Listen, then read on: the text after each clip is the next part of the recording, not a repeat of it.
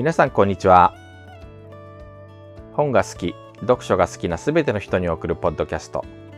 高所高実本好きの昼休み。朝日新聞社が運営する本のウェブサイト高所高実編集部のヨッシーです。このポッドキャストでは最近気になる本の紹介や著者インタビュー業界ひそひそ話まで読んで楽しく聞いて楽しいひとときをお届けいたします。今回は前回に引き続きまして滝沢カレンさんのインタビューをお届けいたします。高所高実で連載している毎回読み切りの短編小説滝沢カレンの物語の一歩先映画早川書房から馴染み知らずの物語というタイトルで本になって出版された滝沢カレンさんです。テレビ出演モデル活動など本当に忙しい日々を過ごしている滝沢さんですけれども執筆はいつどうやってしているんだろうとかあと将来のクリエイターとしての野望もお話しいただいています。それではどうぞ。すごく本当にお忙しくてもうテレビ出演やらいろんなお仕事でもうなんか見ない日はないぐらいの感じですけど。どこで書いてるんですか？あ、書き方としては、すごい自分の中でも何が一番書きやすいかなと思った時に、やっぱりこれ全部音を決めるのが自分の中で良くて、はい。BGM っていうものがあるじゃないですか。その BGM を一個の物語にこう、まず選ぶんですよ。例えば、ちょっと、あの、しんみりとさせたいな、今回の物語は、静かに書きたいなと思ったら、まあ何かバラードだったり、あの、クラシックだったり、あの、ピアノのポンポンポンってだけで演奏してるような音楽をかけて、その一曲だけをずっと聴き、聴き、書くのが好きなので、ほとんど家でしか書けないんですよ。外だと迷惑になっちゃう。音が流れちゃう。じゃあもう、それぞれのお話には全部その、これっていうちゃんと音楽もきちん音がと。全部、で、その一曲以外は聴かない。その一曲に思いを、だからその曲を聴くと思い出したり、っていうのはすごくありました。へー。じゃあちゃんと BGM が決まってるんですね。ありましたね。。連載の時は特にもう、そこから一個自分の頭から飛んで、なんか雲の中で描いてるような感覚。感覚としてはその、私が描いてるんじゃなくて、私の頭の中が描いてる感覚が良かったので、いつもこう、ぴょーんと脳から飛んで、音だけの世界で描くのがすごい好きな時間でした。うーん。あの、結構これ、まあ知る人ぞ知る人気連載で、いや、あの、知る人ぞいや、いや、あの、結構いやいや、あの、本にしませんかっていうお誘い結構あったんですよ。あ、そうなんです、ね。そうなんです。あの、なんか、打診の段階で、ご本人にお伝えしてない分も結構あったんですけど、でも何回かうん。マネージャーさんからは、最初の方から結構聞いたこと、そうそうそう。数回ですけど。うん。でもなんか、そう、最初はあんまりこう、カレンさんご本人があんまり積極的じゃなかったっていう。そうです。申し訳ないぐらいそうで、やっぱ最初は、もう、恐れ多いですっていう言葉です。あの、一番似合うのは、その、やりたくないとか、あの、そんなことをしたくないわけではなくて、いや、私なんかがこんな物語を書いたものを、人様に束にしてもらって、それをまさか本屋というあんな神聖なる場所に置いていただくなんてっていう思いがすごい強かったです。その、きっと、あの、こん、なんていうの、小説好きの方ってやっぱすごい、すごい方ばっかりなイメージがあるので、そこになんか身を生かしていただくのは絶対無理だと思ったし、怖いって思ったし、連載でちょっと修行を、修行って言ったら申し訳ないかもしれないけど、私にとってはいい意味ですごい素敵な場所だったので、それをまずは壊したくないなって思ってました、最初は。うん。でも、こう、まあ、最終的に、こう、OK した、はい。なんか、こう、理由みたいなのってあったんですか？まあ、最初の2年ぐらいでお言葉いただいたじゃないですか。うん。その時は2年というまだ自分の中で、え、何を本にするの？この、ど、どれを本にするのって思ってたぐらい不安がたくさんだったんですけど、やっぱ5年経って自分も、5年ですよね。そうですね本当に5年ですよね。5年だとしたら、じゃあ31-5で26ですか ?26 歳から始まって、やっぱいろんなその5年間、この、まあ、小説も5年経ってるかもしれないし、この連載の全てが5年経って、世界も5年経ってる。でも私の人生の中でも5年経ってて、なんかその5年が私にとってすごい変化というか、大きいいろんな5年だったな。まあ仕事もすごい忙しかった時もあるし、って思うと、あの、多分自分の考えも変わったんでしょうね。その2年、2年目の時と5年の時と、あとはこの本を出したいっていう強いやっぱり編集の方の思いとか、やっぱ自分にとって誰かが一人でも喜んでくれるなら、その人のために出すのはいいんじゃないかなってやっぱ思う。彼の台所の時もそうだったんですけど、はい。もうこの人のためにじゃあプレゼント、この方にプレゼントっていう意味で作るのは理由になるな、自分の、自分が自分で背中を押す理由になったので、それで出そうって思いました。ああ、なんか、やっぱり熱心な編集者さんが、そうでした。いるって強いんですね思いとか、うん。何度も言ってくれる感じとか、話を聞いてほしいって言ってくださることとか、やっぱ、その私は出したくない理由が、出すものじゃないよ、こんな、こんな文章って思ってたんですが、それを出した方がいいっていう文章にして、ちょっとでもできたなら、それが自分にとってのまず1個目のプレゼントだったので、あ、じゃあプレゼントもらってし、もらってしまったというか、もらったので、私からも何か返したいっていう思いは、この本になりました。ああ、なるほど。いや、はい。ありがたいです。ありがとうございます。いや、でもなんか、そう、私もあの、そう、あの、二代目のウェブ、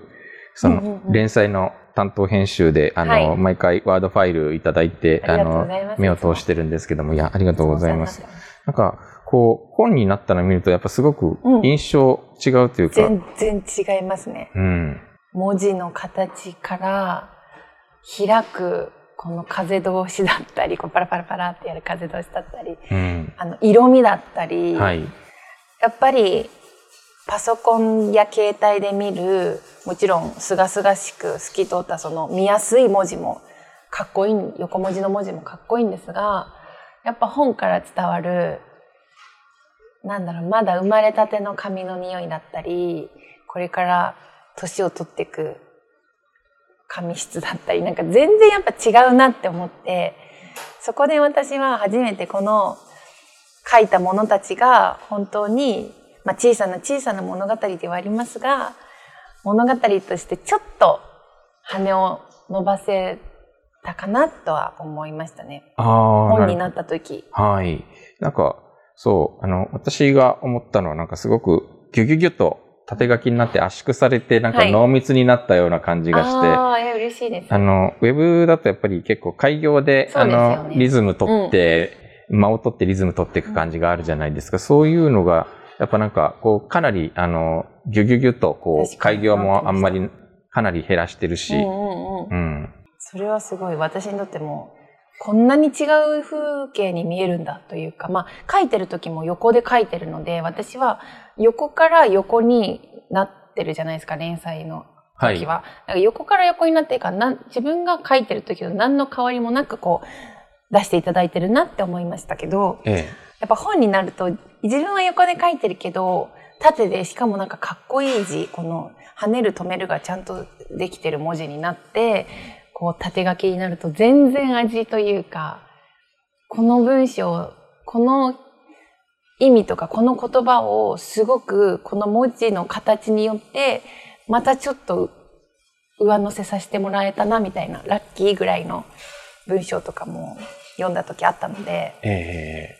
これは本、これが本かというか、これが紙の本かということを気づかせていただきました。ですよね。なんか、本当まあ、さっきもちょっと言ったけど、国会図書館にね、収蔵されて100年、200年残りますからね。う。ん。感謝感激。本になると、うん。雨あられです。いやいやいや、こちらこそありがとうございます。で、そう、あの、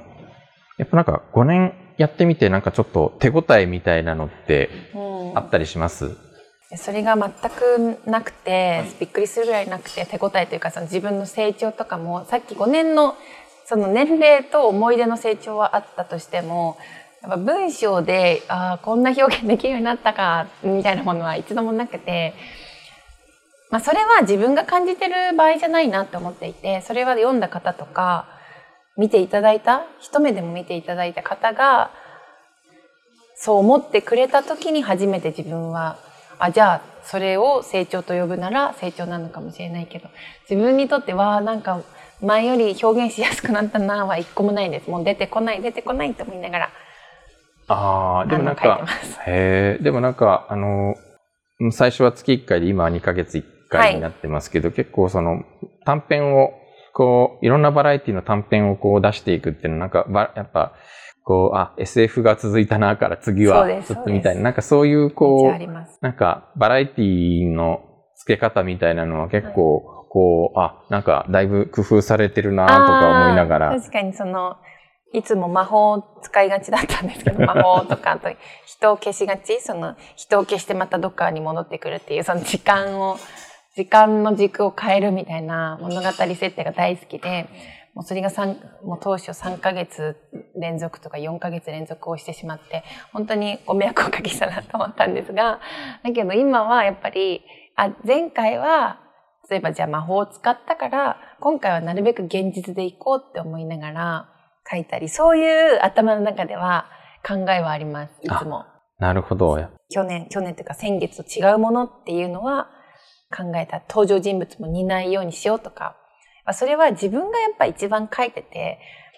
ワクワクしたいじゃないですか。はい、かその時に前回と一緒だと、だんだん多分ワクワクできなくなってきたというか、あ、これまた一緒になっちゃったって思うのが嫌なので、よし、じゃあ前回と全く書いてみようっていうのはなるべく考えてます。ああ。でもやっぱりそれはきっと、こう、まあ、毎回毎回読み切りで物語を書いていくっていう、結構そういう割とかなり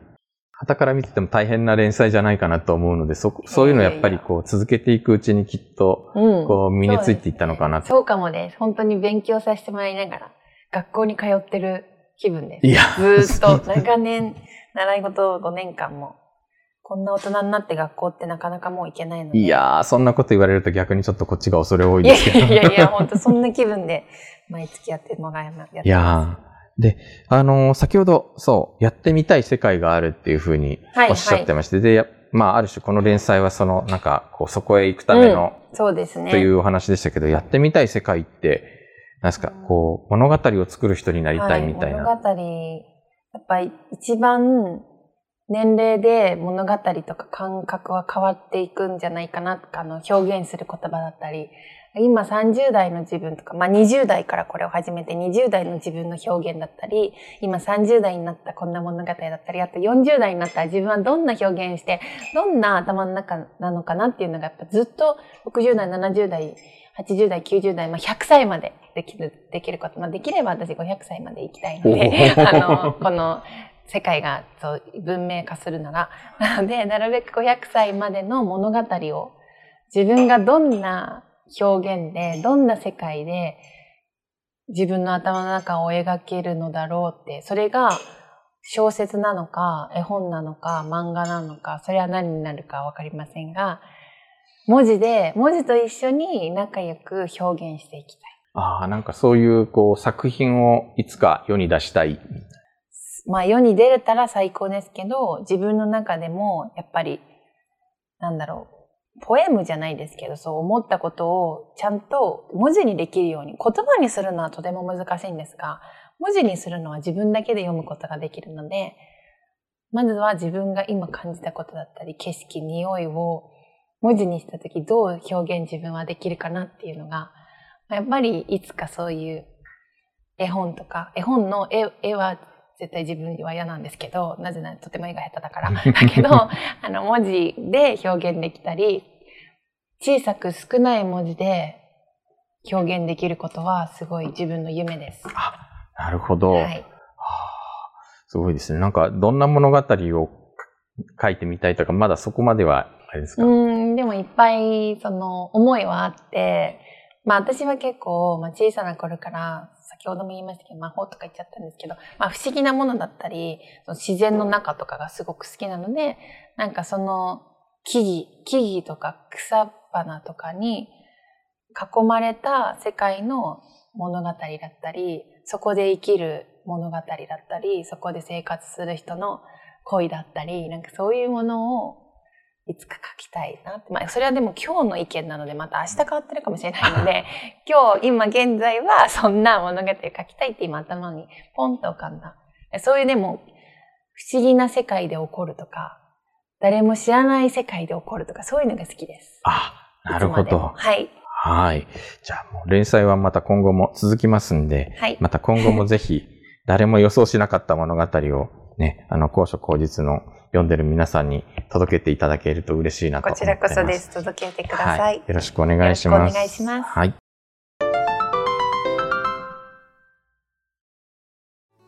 高所高実のウェブサイト book.asahi.com では話題の本の著者インタビューや書評、コラムなど本に関する様々な情報を毎日皆さんにお届けしています。Twitter や Facebook ページ、Instagram、そしてメールマガジンもやってますのでぜひフォローしてください。それではまた来週。さよなら。滝沢さんありがとうございました、はい、ありがとうございました。